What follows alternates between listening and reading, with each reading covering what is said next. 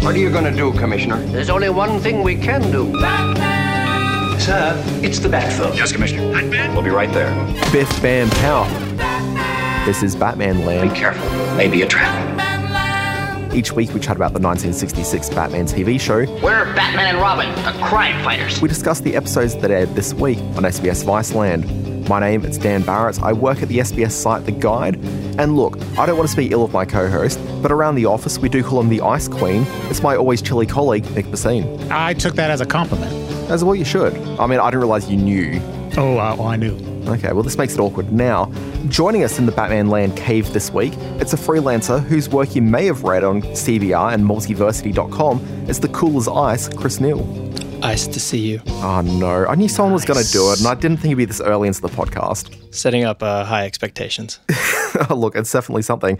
Uh, let's establish credentials. Who are you? What's your deal? My name is Chris. I'm a uh, freelance pop culture writer. I've written mostly about comic stuff. Are you a DC or Marvel guy? Uh, I don't know. That's a really hard question. Like, there are certain things I like about both of them. Like, at the moment, I think I'm vibing more with like what DC is putting out on the stands, but probably overall, maybe Marvel. Like, my favorite superhero stuff is Daredevil and the X Men.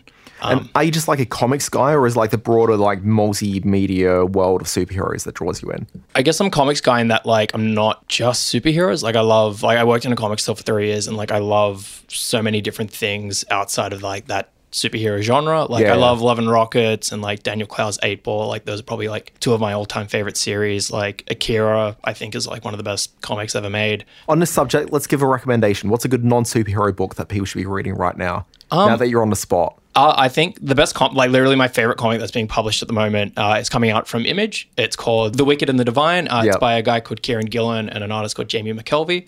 Uh, and the concept is every 90 years, literal gods reincarnate as like the big pop culture figures of the era. So like back in the 20s, they were like jazz age poets and writers. So like F. Scott Fitzgerald and stuff like that. But the modern version of that is they reincarnated as like musical pop stars. So it's not Kanye West and not Taylor Swift uh, figures. Um, and the idea of it behind But it obviously, is- they absolutely are. yeah, like one of them literally looks like Kanye West. And the, the concept behind it is like we treat uh, celebrities like gods. So, like, what if they were literally gods? Week it, like, month in, month out, that is like the best book on the stands. Just really strong characters and like really, really nicely built world and just just stuff that's been like it's coming to the uh, the end of its arc now. I think it's like 10 issues out from finish. It's up to issue like 40 at the moment. And just stuff that like they've set up oh, like three four years ago is starting to pay off like really good long-term storytelling like i think it definitely stands shoulder to shoulder with a lot of like big popular non-superhero books like uh, the sandman from the 90s and like preacher like everyone loves those series and i think wicked and divine has the makings of being one of those like non-superhero but like really really good classic comics Yeah. So now, now that readers like Chris have put in the hard yards and, you know, they've actually supported the book during all this time, people can just sweep in now and not have to worry about having to see things pay off. It'll be like a weekend read. Can I ask you a comic book store question? yeah sure You know those thousand dollar figurines Yes. of a two foot tall uh, Batman or whatever? Yeah, Do people yeah. buy that stuff? Yeah, they do. And they get weirdly specific about them. Like I remember we got in like some fancy Batman statue and we got we would always get two of them in because we'd have one for display and then we'd have one out the back so it was kind of like mint in box and pristine and like we a guy came in to like buy one uh, and he was like can I see it and all that and stuff and he like he pulled it out and started like inspecting the box and stuff and then like took it out and inspected the figure and all that and was like oh this part where it's been molded and like painted and stuff. The paint job isn't good. Can I get a discount for it? And I was just like, no, absolutely not. Like, this is how it's come. Either you can buy it or you don't. And he was like, "Oh, all right. And like, he took it and packed it all up and like left and didn't buy it. And I was like, oh, that's weird. And then apparently he came back a few days later because a lot of those figures, they do like limited runs. So they're like one of 250. He came back and was like, And they're all numbered. yeah, they're all numbered and stuff. He came back and was like, "Well, the selling, reselling on eBay for like twice of what it is here, so I guess I have no other choice but to buy it." But I'm not happy about it. And it's like, well, I don't care, man. Just take your Batman statue home and put it in your cupboard, so like it'll never see the light of day and like depreciate in value. Do they are they keeping it in the box? Some are, some aren't. Like I have a friend who buys all like he's into like the figures and stuff. Um, and he has like a glass cabinet where like each level is a certain thing. Like he has one that's all like Spider-Man figures and one that's Star Wars ones, and like has them out in like a nice display. And like those look nice. And like I have a couple figures as well. Like I'm not big into it because I can't wrap my head around paying triple figures for like a statue I'm gonna put on my shelf and be like, that looks pretty. Can't do anything else with it now. But like yeah, I know some just like they will buy it and they'll put it away and like keep it mint. It's the same thing that you get a lot of comic book collectors who come in and like will buy copies and like bag them and board them or like put them in the like CGC graded like plastic coffins and like put them away and be like, this is like airtight, so it can't like age over time, and people can't touch it with their like gross sticky fingers, and it's just here forever, entombed in this prison. And it's like, I guess that's some way to enjoy Yeah, for it. me, I like it if it's a bathtub toy, something you can use. Uh, how much time are you spending in a bathtub on a weekly basis? I do um, a lot of my best writing in the bathtub, just like Dalton Trumbo. I understand that reference. And just like the seal in this episode. But we'll get to that. I remember there was a seal Yeah, There is a and a, scene. bathtub. It's in a bathtub. and in a bathtub. But Nick, I don't really remember what happened in these episodes. Come on. I do know that we've got two episodes here. There was one called I Spy, which aired on the 29th of March 1967, and its follow up episode, The Duo Defy, which aired on the 30th of March 1967. The last week, we're going to have two Batman episodes that aired into one week, because next week it went weekly. I know I'm going to miss it. Yeah. But Nick, I don't remember what happened. What happened?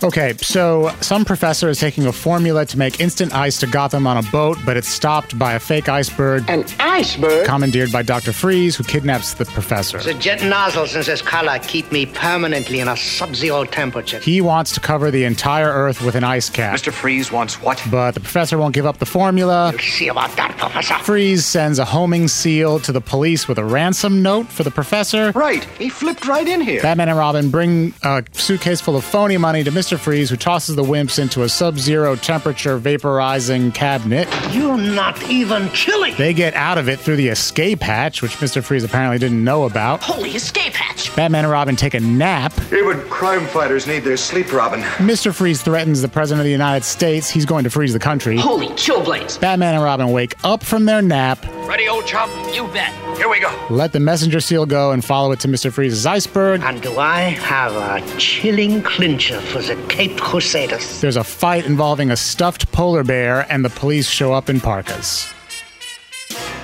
Okay, so let's maybe just focus on, I think, maybe the most important thing that happened in these two part episodes. Mm-hmm. Batman and Robin, Batman with his thirst for justice, his quest, which sees no impediment, he stops and takes a nap.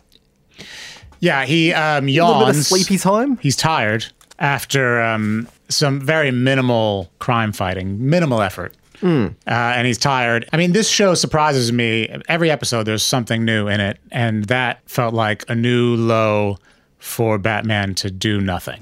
Can I propose something that may be taking place here? You may have noticed in the very first episode of this two parter, there's no Alfred Pennyworth to be seen.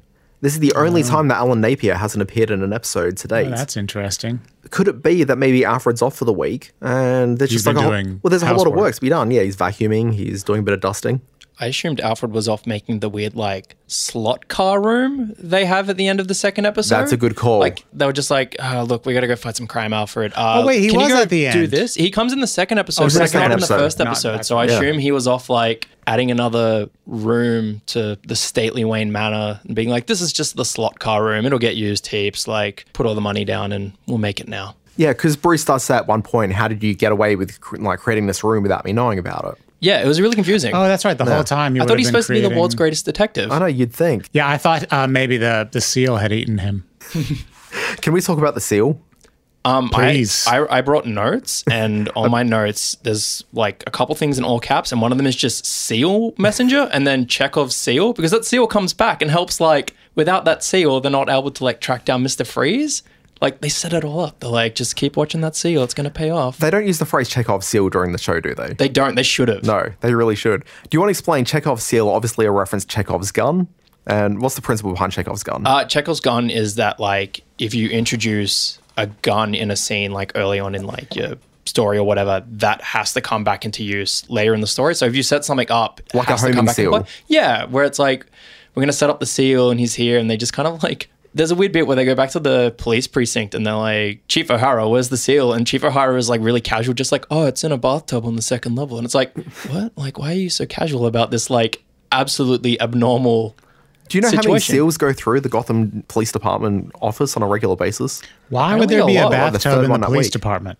I, sometimes At crime, most you'd is, have crime is showers. sweaty work. Yeah, I There'd mean, be showers. sometimes you want to relax. Even in the 60s. There's some police officers who do their best writing and work in the bathtub. So Oh, touche. I feel like touche. the bathtub is where Commissioner Gordon goes to like unwind about Chief O'Hara because I feel like Commissioner Gordon hates Chief O'Hara a lot because there's a bit in this where like they're talking about uh the president's teleprompter getting frozen and like Commissioner Gordon like explains it all and like Chief he's like uh, what do you think the president saw when he looked out in his teleprompter? And Chief O'Hara goes, his speech? And then Commissioner Gordon, and it, like cuts really, really fast. to Co- Commissioner Gordon going, no, it was frozen. And I was like, whoa, chill out, Commish. Like, Yeah. let's not fly off the handle here. Like, he's just, you know, you asked him a question and that's the best answer he could give you. Well, to be fair, Chief O'Hara is a certifiable dunce. Oh, absolutely. I don't know how he got into his position of power. I imagine that he, like, and many of the other um, people on the police force in Gotham City have hit their head on that bathtub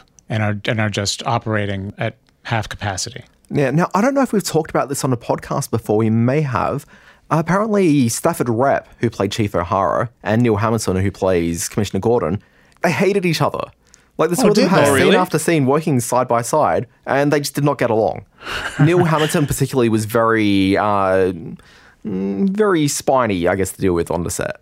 That makes a lot of sense. Really? That puts a Yeah. lot of things in context here. It really does. And you look at the two of them and you can tell, like, occasionally there'll be like glances and gestures where you can tell that they are in a very unpleasant situation. Well, that makes me a little sad because it's just there. He's such a goofball. I'd like to apologize. I'm sorry, Nick, for breaking the facade. You'd think they'd have a little bit more perspective about what they're, the happiness they're bringing to children and get along. Can we talk about Emma Strong, I'm a strunk.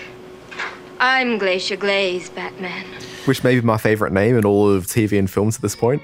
Don't you mean Glacier Glaze? Yeah, I I, believe- know her as Glacier Glaze. Yeah. What I know as the world renowned skating queen, now known as Glacier Glaze, Have you ever been to a skating show, an ice skating show? at the Bruce Wayne Ice Arena or otherwise. Uh, not an ice skating. I think I might have gone to like Disney on Ice when I was really, really young. Like I have like fume, like childhood, like fume memories of that. Of like, I vaguely remember being five and doing that. I was watching Batman and Robin uh, with the red phone, and there was the Batman talking on the red phone. They did the cross phone thing that I've done a couple of times now on the show. Yes. Which never gets old comedically. But I was watching Robin leaning in to try to hear what's going on in a telephone handset. And we've seen this a number of times, and it's only now I've realized why doesn't Batman have a speakerphone? Well, I assume that that technology, along with connecting a three-way phone call, it just was not invented. He's got back computers downstairs, a computer for every occasion. He can't put a speaker on a phone. I feel like it would be. I I don't know. I feel like it's the if he puts it on speakerphone, you get that like, oh, you're clearly talking on a speakerphone, like uh, that echo you get, and then like Chief O'Hara in there being like, why does it sound like Bruce Wayne is in the same room as Batman on the phone at the moment? Like, Also, he's just holding the other receiver up to his chest. Yeah. Like that's going to totally mute it. He's gonna, they're going to hear both sides of the conversation. I did think that that was my that was one of my favorite Adam West acting moments though. That's some of his best work. It was very impressive. yeah, it's fantastic. And we will have a dummy package of money. A dummy package of money? That sounds risky. Risk is our business, Mr. Wayne. Of course, Batman, I have the same faith in you that all of Gotham City has. I hope Robin and I are deserving of that faith. Have we seen Batman and Robin exit through the commissioner's window before? I would have to assume that yes. We've seen villains come through the window. I think the Riddler came through the window, maybe like the John Aston Riddler, but I don't remember Batman and Robin. And when they exited, this is really me segueing to the celebrity cameo of the man popping his head out the window, Oh my god. Yeah, I- celebrity cameo in quotes. who was familiar with the Carpet King. Uh, all I know about the Carpet King is apparently he is just some dude who owns like a carpet chain and apparently sold a carpet to the show's executive producer. And Yeah, this William guy- Dozier. He must have loved that carpet and he's just like, nice man, this shag on my feet, pristine. I do this little show called Batman. You want to pop your head out? Do a little cameo. Yeah, so apparently in Southern California, he was very well known because there were like jingles on the radio and everyone knew the Carpet King from that. But outside of that, people are scratching their heads in a way that I'm looking at Nick's face right now. He's never looked more confused. I, I was so confused, and I, I looked up the Carpet King, and I, f- I, I found out that Carpet King makes flooring easy. We specialize in installation of brand name flooring products and warrant your install for life. I had to really dig around to find out who the hell this person was. Does the Carpet King preside over the Carpet Court? That's the Australian one, yeah? yeah, I presume so. Yeah. Carpet Court, get at me, um, hook us up. Also, did you know that notice that Batman the show, in addition to exhibiting generally fascistic tendencies and supporting the Vietnam War, uh, they're also monarchists Yeah. with their um, pro Queen um, It's diatribe. like there is no king, there's only a queen yeah, now. and she's a fine lady at that. Look, I did notice that. I also noticed that usually there's a few celebrities to note, Carpet King aside. There were two prominent names in this week's Big episode. names. Uh, who were the two that stood out for you? Eli Wallach is huge. He is huge. Uh, There was a He- comment made in one of the articles I was reading about the episode. He got more fan mail for his appearance as Mr. Freeze than any other role he's played in his career. I know him from The Magnificent Seven and The Good, the Bad, and the Ugly, which is my favorite Western of all time. That's my favorite movie of all time as well. It's amazing, that movie. I was really confused. I assumed that like this episode was going to end with like Batman leaving Mr. Freeze precariously perched on That top of would've like been a like great. melting thing while like Mr. Freeze is in a noose and like Batman just rolls into the Oh, that would sunset. have been so great. I, I don't know. I had ex- expectations and they didn't really pan out. Um, Yeah, I love that movie, and it was a pleasure to see Eli Wallach doing his German accent, I guess. Well, because Um, the German accent was established with the previous two actors. You had um, Otto Preminger previously there, but also George Sanders. is Mr. Freeze, did you say that Mr. Freeze is a. There are some of these bad guys that are invented, or some of these characters are invented on the show and then become, then go into the comics. Like Batgirl, is that right? Uh, Batgirl was invented. I No, think no, Batgirl Bat- was always in the comics. Uh, it She was might have- Batwoman initially, and then Yeah. Batgirl a few years after that. Yeah. But the show did start some people, some Yeah, characters. like Like I Mr. think Freeze, I'm pretty sure. Egghead is a TV show first. Uh, Mr. Freeze was comics. Oh, was he? first? He was originally Doctor Zero, That's oh, right. um, all right. and then I think they changed him to Mr. Freeze because like Doctor Zero is I don't know. I it's a thought weirder Doc- name. I thought Doctor Zero had existed, and then he became Mister Freeze in the show, and then that went into the comics. I think so. Yeah, I think the show Okay. influenced that. I'm trying to remember previous Wikipedia research on this one. I was just going to say that my favorite Eli Wallach performance is in the the show Whoopi. I see. I thought you were going to go for the Edward Norton Ben Stiller film, Keeping the Faith. Oh, I've have I've seen that movie. Yeah, he plays Ben Stiller's rabbi boss. Um, no, I'm just uh, joking, obviously. man. Uh, He's been in millions of weird TV shows and just done little appearances here and there. And I've referenced this on the podcast before. I'm currently rewatching ER. Oh, and he's I- been in ER. That's I right. saw him E in a 2003 episode just a couple of days did ago. you remember when you saw this? Did you remember him in that episode? oh, I mean, I knew it was Eli, Eli Wallach, and I remembered him from Keeping the Faith, starring Ben Stiller and Edward Norton. Does ER stand for Eli Wallach? Uh, I believe that there's an R, which is not Eli Rollick. He says it with his like weird German accent. Yeah, it's very easy to get that confused. Uh, now, I was saying there was a number of notable people in Yeah, this who- episode, Nick. Who else did you notice in here? Um, I Again, don't know. Carpet King It's aside. a man, so I don't know how to pronounce his first name. Alicia, Elisha who- Cook Jr. Who was this?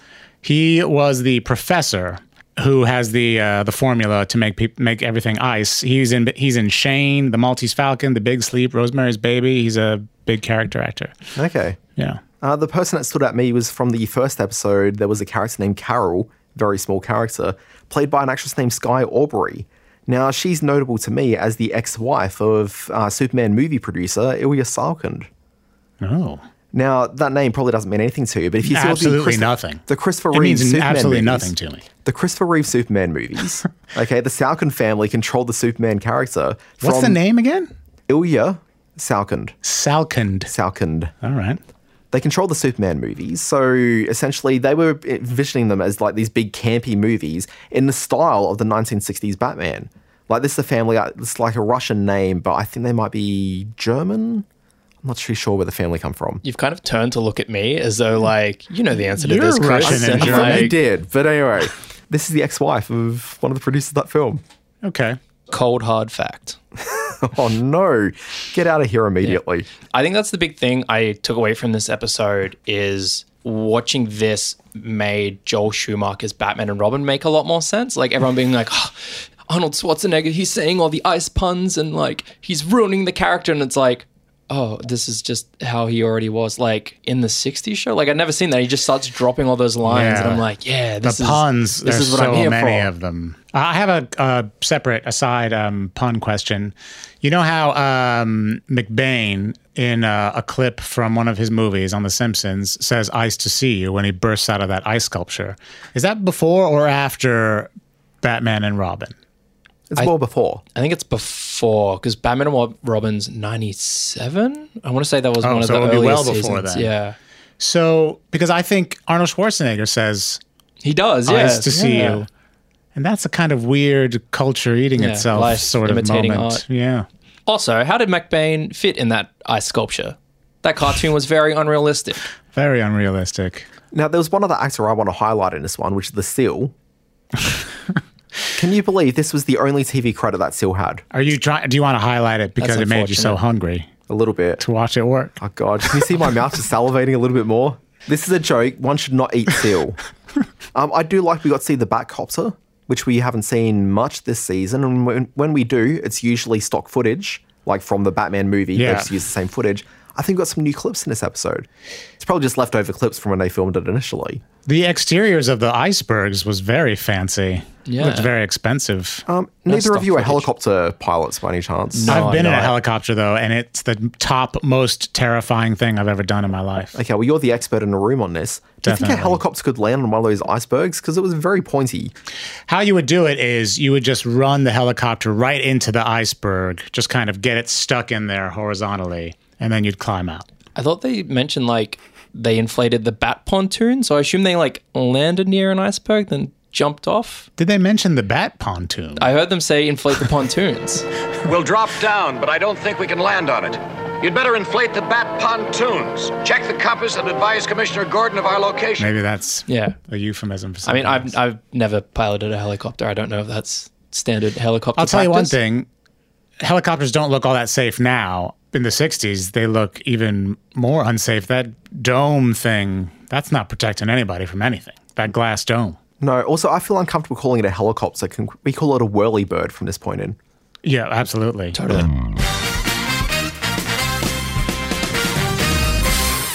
Now, I just want to talk broadly about the Batman TV show. So, this is the season finale for season two.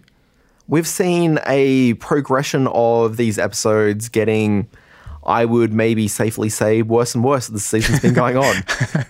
There's been a couple of good perlers like towards the back end of this season, but season two is obviously a far less effective season than season one. What are you basing that on? Just personal taste. I feel Oh, like well, the then second you're part of this absolutely right. episode. I feel like the second part of this episode wasn't like the first part was good. Like I like that first part, and then that second part was just kind of like, oh, we've got about like ten minutes of actual story here. Let's stretch it out. Like that entire scene at the end with them in the slot cars is like, oh, we've come under by like three minutes. What can we do? Uh, uh, Batman, Robin, and Alfred and the Arnie they play slot cars in some room that they've built in Wayne Manor. That's genius. What do you think has gotten worse? The storytelling, the acting, the um, costumes? Okay, so I've been looking in the list of episodes and where I feel that it's chronologically just been getting worse and worse. And what I think it is, and I should say, I think it's value in watching these. I still find them very entertaining. to These watch are much them. better than the uh, Black Widow ones. Yeah, which we w- watched a couple of weeks ago. Yeah. Yeah, they were rough. Yeah. But what I think's happening is just a sense of desperation happening. So I was looking at some of the production dates and what they were doing roughly around that time. So do you remember there was a period, maybe like seven or eight episodes ago, where they had two three part episodes, like a few Yes. weeks apart? The word that we'd seen around the place was that they'd shot the first three parter as a way to stitch them together as a movie that they're going to package overseas. And like Right. that made sense. When you watch those episodes, it kind of felt a little bit movie structure like. But then there was like another week, and then there was another three parter, and you watched that one, and it felt like a really loose three episodes. And I was looking at the dates that they went to air, and it was at the beginning of January in 1967. At the exact same time they were doing that, there's actually a script that was floating around, which was the presentation of Batgirl, which, if you get onto YouTube, you can see it. We won't be broadcasting it here on SBS because it's not a TV episode. But it's a short little presentation reel they made with Yvonne Craig, who played Batgirl, and it's them trying out to see whether or not Batgirl works sort of alongside Batman and Robin and how that feels as a TV show. So then at the beginning of season three, they kick off Batgirl and that becomes, you know, part of the law. But back then they were obviously looking around saying, what do we do with this show? Because the ratings had cratered for season Had uh, they season though? two. Why is why They is had. Eli Wallach showing up on the show when it's cratering? Well, I'm not too sure. I mean, you'd have to ask Eli Wallach's manager from 1966 about this. Although Eli think his Wallach will will be in kids- Whoopi and or anything pretty much. I think his kids told him to do it. Like I think I was looking up that thing where he's like, I got the most fan mail. I feel like his kids, Okay. someone offered would be like, Do you want to do Batman? And his kids were like, Do it, Dad. And he was like, Okay, I'll, I'll go be the Iceman. Now, if you consider the ratings, so I was looking at what the ratings were doing in season one against season two. In season one, because you got two episodes every week, there's Wednesday and Thursday nights. The Thursday night, the second part of each of these storylines, always rated better. And apparently that's because on Wednesday night, Lost in Space was on. Okay, so you lost a bit of viewership there. As a combined sort of look across the season, generally about like number five on the ratings was the Thursday night episode of Batman. So this is a top five TV show in the US. And then the Wednesday night episode with the part ones, uh, that ranked about 10. So, like, these are a big deal as far as TV goes, but come season two, they dropped out entirely from the top 30. Oh. Okay, so I mean, it was a huge pop culture phenomenon, but you hit season two and then suddenly the Oh, heat had that's died interesting. off. So you're looking at it, and halfway through the season, they're playing around with this uh, presentation video of Batgirl. They're playing around with these three part episodes. You know, they're really trying to find a way to make sure their cash cow was still going to keep on. So does it go back up on, for keep it season on. three with Batgirl? No. Otherwise, the show would have seen season four and Spoiler. continued on. Um, fun side note, they actually mentioned Batgirl in this episode. They, did. do. Yeah. Barbara Gordon gets mentioned. Yeah, the uh Commissioner Gordon, when like everyone's getting frozen, they're like, "Oh, I'll tell my uh, niece uh, Barbara to come in." She's like coming to Gotham City. I'll tell her to come in a day late instead. And it's like, oh, Yeah. He has an ice pun. Do you remember the ice pun? I don't. And he makes this look after he makes this dumb, dumb pun. And he looks so self satisfied because he made this dumb joke. What's the joke? What's the joke?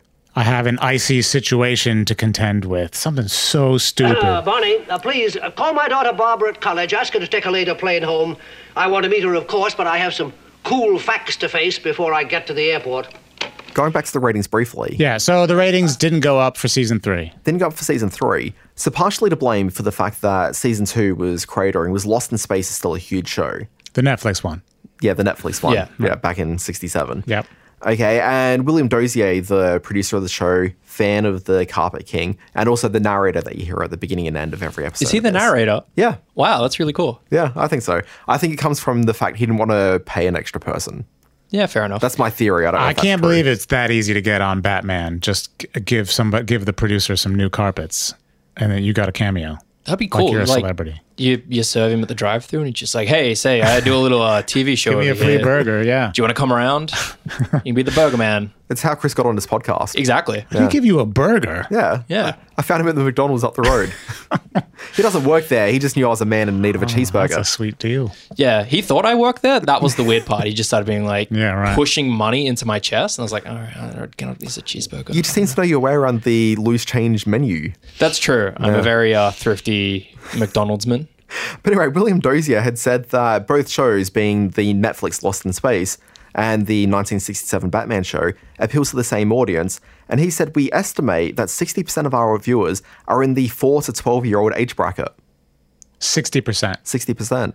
So what? That does that not make sense? I don't know. It's just we've been talking about this being a kid show for much of the duration. Oh, you of the think podcast. that's too, that's very low for a kids show? Oh no, I mean, I just think that that's just good information to have. That they really did think they were doing this for kids younger than teenagers. I mean, every episode has something bizarrely out of place that you would never put in a kids show, Like the other week with the milk and cookies, like like milk and cookies. Like in this one, there was an episode for those who may have missed that episode, and for Chris in the room here. I did miss that episode. It ends with Bruce Wayne talking to a woman of whom he's interested in, with Lee Merriweather in the hallway. Mm-hmm. Yeah. Uh, so Bruce and Lee Merriweather are there at the end of a night. They've just gone out for a date, and she invites him back into her apartment. Okay, which is pretty risque for Batman. And Batman's like, no, no, no, I can't really do that. I've got to be up early in the morning. It's ten thirty at night. Like it's not that late, Batman. But apparently he needs his naps. So you know we know that much. But she suggests, you sure you don't want to come in for some milk and cookies?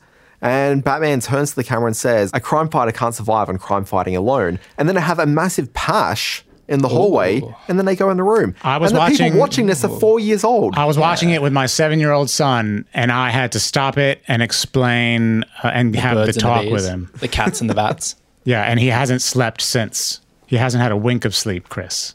I really like the concept of a horny Batman. Um, I don't know the I don't know yeah. um, Sorry, has the phrase horny Batman been used on the podcast That's yet? definitely the first time, Dan. Oh, listeners, take a drink. yeah, sweet. Um, like I love Prince's album for the first Tim Burton movie, and in that album, in the linear notes, he has every song to be kind of implied to be sung from the, the perspective of a character. Like one's from Vicky Vale, one's from the Joker. There's one called "Scandalous," and uh, that song, in the way that most Prince songs are, is just undeniably horny.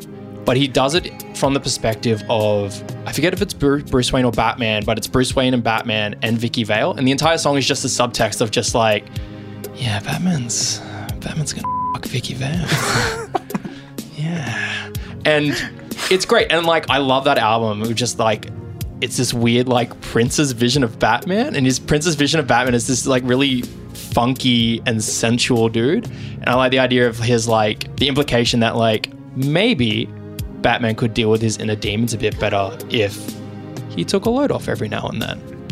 Sorry, can you please define exactly what do you mean by take a load off? No, no, don't do that. This is a family-friendly podcast. I know we need to move on, but can I just mention uh, one very inappropriate for children thing that happened in these episodes? Yes, sir. That bit where Batman stabbed a dude and just like played around in his blood, very weird.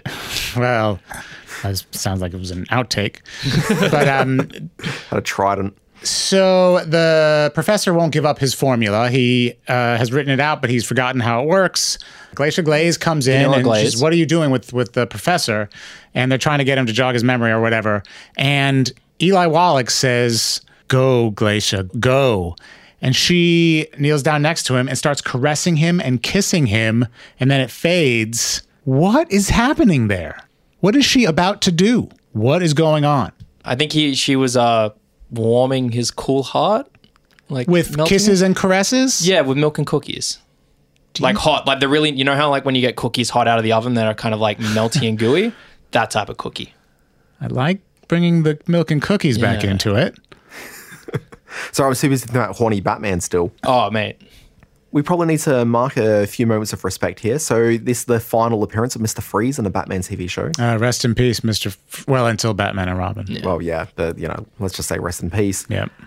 We've also got the final installment here of two episodes a week, but also we've got the final appearance of Aunt Harriet as a regular in the show. Oh, she's not regular anymore. Aunt Harriet's always regular. Well, Aunt Harriet makes uh, appearances a couple more times in the series, but she's not a regular. She's not part of the.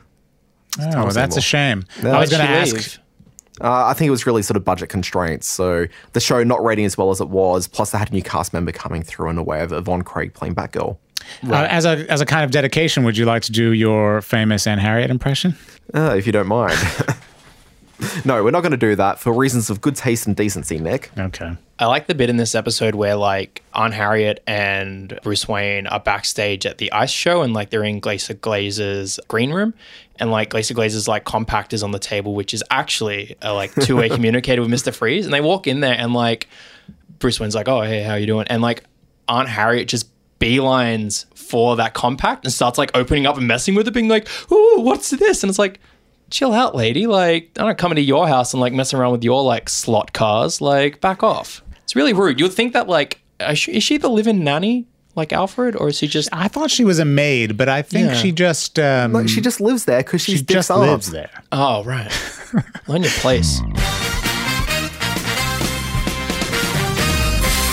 We like to talk to our guests on Batman Land, and as I think you're going to be one of our last guests that we have on, because we're shaking up the format like the show itself. It's going to be just myself and Nick from this point in, I think. Is it? Yeah. Sorry, Chris. Uh, but can I come back for the beach No. blanket one? No. Ah, no, No, I want to see surfing Batman. Where he challenges the Joker against Surf Off. is that in, the, Yeah. in the show or in the movie? It's in the show. Oh, all right. Strap yourself in. There's some great stuff in season good three to episode. come. So, obviously, you're familiar with the show. When do you remember first watching Batman?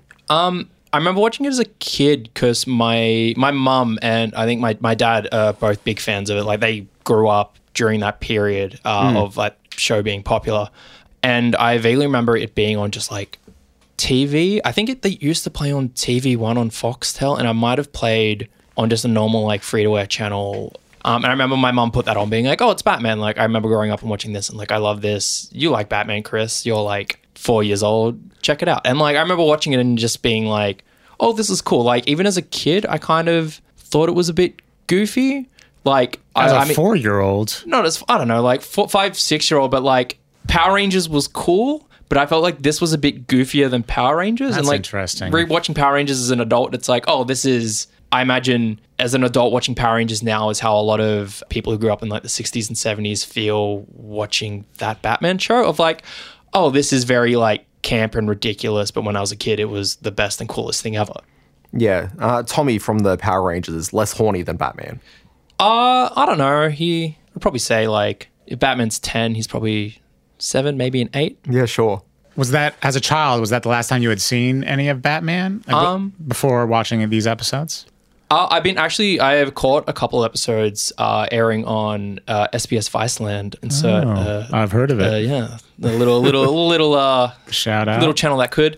Um, I've caught a couple episodes. Seven uh, Of, thirty Friday nights. That's right. there we Our are. fresh episodes repeats at the moment, Monday through Thursday from six thirty to seven thirty. and on SBS On Demand. Indeed. Very nice. That's that's the drop I was looking for. Um, yeah, like I've caught a couple episodes. Um, my partner has never really has seen it, so I've just been like, I think I caught the episode with uh, Green Hornet and Kato, and just being like, oh, that's Green Hornet, and like that's Bruce Lee there, and like she'd never seen really seen this show before, and was just like, look at this, look at this, And was she confused that Bruce Lee wasn't really doing anything?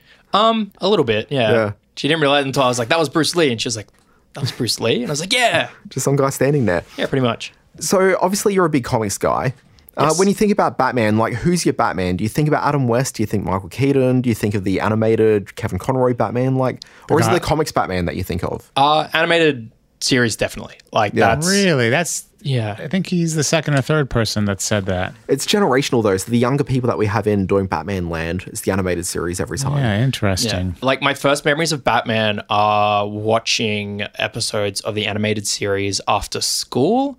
And I have memories of seeing Batman Forever in the cinemas, but I feel like I was way too young to be seeing that in the cinema when it came out. I know I definitely saw Batman and Robin, but like Batman Forever, Batman Returns, and the animated series, those kind of like blur together in this like childhood haze of like, that's my first uh, encounter with Batman. Yeah, it was part of that glorious time where What's Up Doc used to be on in the afternoons on Channel 9 playing the Oh, I Batman remember that. cartoon. I remember that. Yeah, who's by Katrina Roundtree. Why doesn't ever, anyone ever name the guy from the 40s? Oh, the one who was in the super racist one with Is the it- like, was it a racist one? The movie serial. yeah. There's the it's very like 1940s non-specific Asian uh, villain with like the big buck teeth and stuff. Is it? Does it? Yeah, it's like super. Oh, it's that no, very I like didn't know that. 1940s like. We're gonna refer to them as some kind of Oriental, and it's Oh, like, uh, this this is not aged well. Nick, do you know why we don't have anyone who references that specifically? We haven't had any 85 year old guests come into the studio. Well, there's plenty more opportunities. It is interesting talking about those original movie serials, and I think we've talked about it briefly on Batman Land before. But the reason the entire TV series exists is purely because the movie serials from back in the day became a bit of a hipster item with college kids. And so there was like a bit of heat around Batman. And because all the college kids were doing it, when William Dozier was looking for a like hip things put onto TV, he saw the college kids watching that, and so brought Batman to the TV screen. didn't Andy Warhol try and do a Batman thing? I, I know there's that like famous shot of him dressed as Robin and someone dressed as Batman. Yeah, but it comes out of this countercultural sort Really? of time where people were watching the Batman movie serials in university campuses. That's like in the 60s, 70s when like the big uh, original boom of Marvel comics. Um, Doctor Strange, uh, the original like Steve Ditko, Stan Lee uh, run was very trippy and psychedelic, and apparently that was always a really big hit with uh, college students at the time. I think there's a Godard film where there's a Jack Kirby Captain America like poster in the background, or one of the guys' characters is reading it. But yeah, like Marvel at the time was like a big kind of like college students were real into it. And Yeah, very stuff. much so. Yeah, Yeah. Do you have any hot take perspectives on Batman Forever and Batman and Robin? I haven't watched Batman and Robin in a while. I think I probably might rewatch it after this. But um, like I like Batman shouldn't. Forever. I shouldn't. I don't know. Like, well, that's the thing. Like those have that like. As an adult, I know it's bad, but I watched it when I was a kid, so I can't totally throw it out. Like there's that weird nostalgic attachment to it. I used to eat a lot of glue as a kid. I'm not sure I really have a lot of nostalgia for it, though. That explains a lot. You have a lot of doesn't attachment to it because it's glue. yeah, I got it. Oh. You- Did you get it? it? it's only ice puns. that Oh, we're I'm supposed to sorry. be doing. Yeah. So each week on Batman Land, we do like to look at the lessons that we've learned from the Bright Knight himself.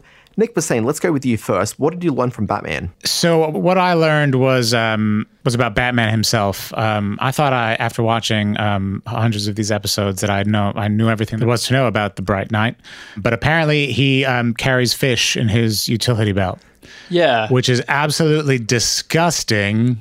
But I guess it, but it worked out. It's useful. He has to reek, right? And like that has to be like a smell that carries. Like someone has to be like, man, why does Bruce Wayne Yeah, always smell why?" like dead sardines? That's bizarre. Also, also- Batman smells a lot like sardines. And they're alive as well. And it would tip off. Was it a live Yeah, fish? he's like, I always keep a live fish. Like he's Oh doing the my like. God. Uh, Adam West is doing like the little like hand twitch to make it look like it's alive, but like it's absolutely dead. But he mentions it's alive, and it's like, how do you how do Think you keep- about how do you do that? the psychosis of someone who dresses up like a bat to fight crime and just and carries live fish around with him in a belt. The Batman Catwoman sexual dynamic makes a lot more sense if he's carrying around fish on him. oh, maybe that's what it's for. Yeah. it's all about the catnip. Uh, Chris, what did you learn from the great man? Uh, I learned that uh, if it is cold outside, you should absolutely wear your super thermalized bat skivvies. And also, if it's very cold, uh, you should also take your reverse thermal bat lozenge to keep warm. Those are great lessons to take into winter this year. Um, I learned that you don't actually, and I learned this through The Carpet King, you don't actually have to be a charismatic actor to appear on TV in a guest starring role. Yeah, anybody anybody Anyone could can do be it. in. Yeah. It's all fine. Hey, Nick Bassine, let's get out of here. This has been the end of another Batman Land. You're on social media, right? yeah, you can find me at Slot Cars or at Nick Bassine. Excellent. Uh, Chris, you're on the socials. Yes, uh, I'm on Twitter. Uh, you can find me. Uh, my username is Garflife, uh, spelled G A R F L Y F. I named it that because I like Garfield the cat, and I want to live a life much like that orange cat. So yeah, Garflife. Do you hate Mondays? I look. I hate Mondays. Love lasagna. Okay, well, it all checks out. He's living the life. If you guys end up doing like a Garfield Land podcast, I know a few things. Hit us up. Okay, well, let's talk to management about that one. Now, Chris, you're going from comic book reader to comic book publisher. Yeah, my big goal for this year was to publish a comic book, and uh, I've completed an anthology book. Uh, it's 10 short comics, every comic's themed around music, and they're all different. Like, one of them is a cartoonist, like, looking at how taste has been developed. One of them is this awesome Conan the Barbarian tribute to a King Gizzard album, uh, and one of them is a, like, short explainer of how the band The KLF burnt a million quid one time. But yeah, uh, it's called Meet Me in the Pit. You can find it on my Etsy store under Blueprint Comics. Uh, if you jump on my Twitter account, I imagine it's, it'll be at the top of my Twitter pinned.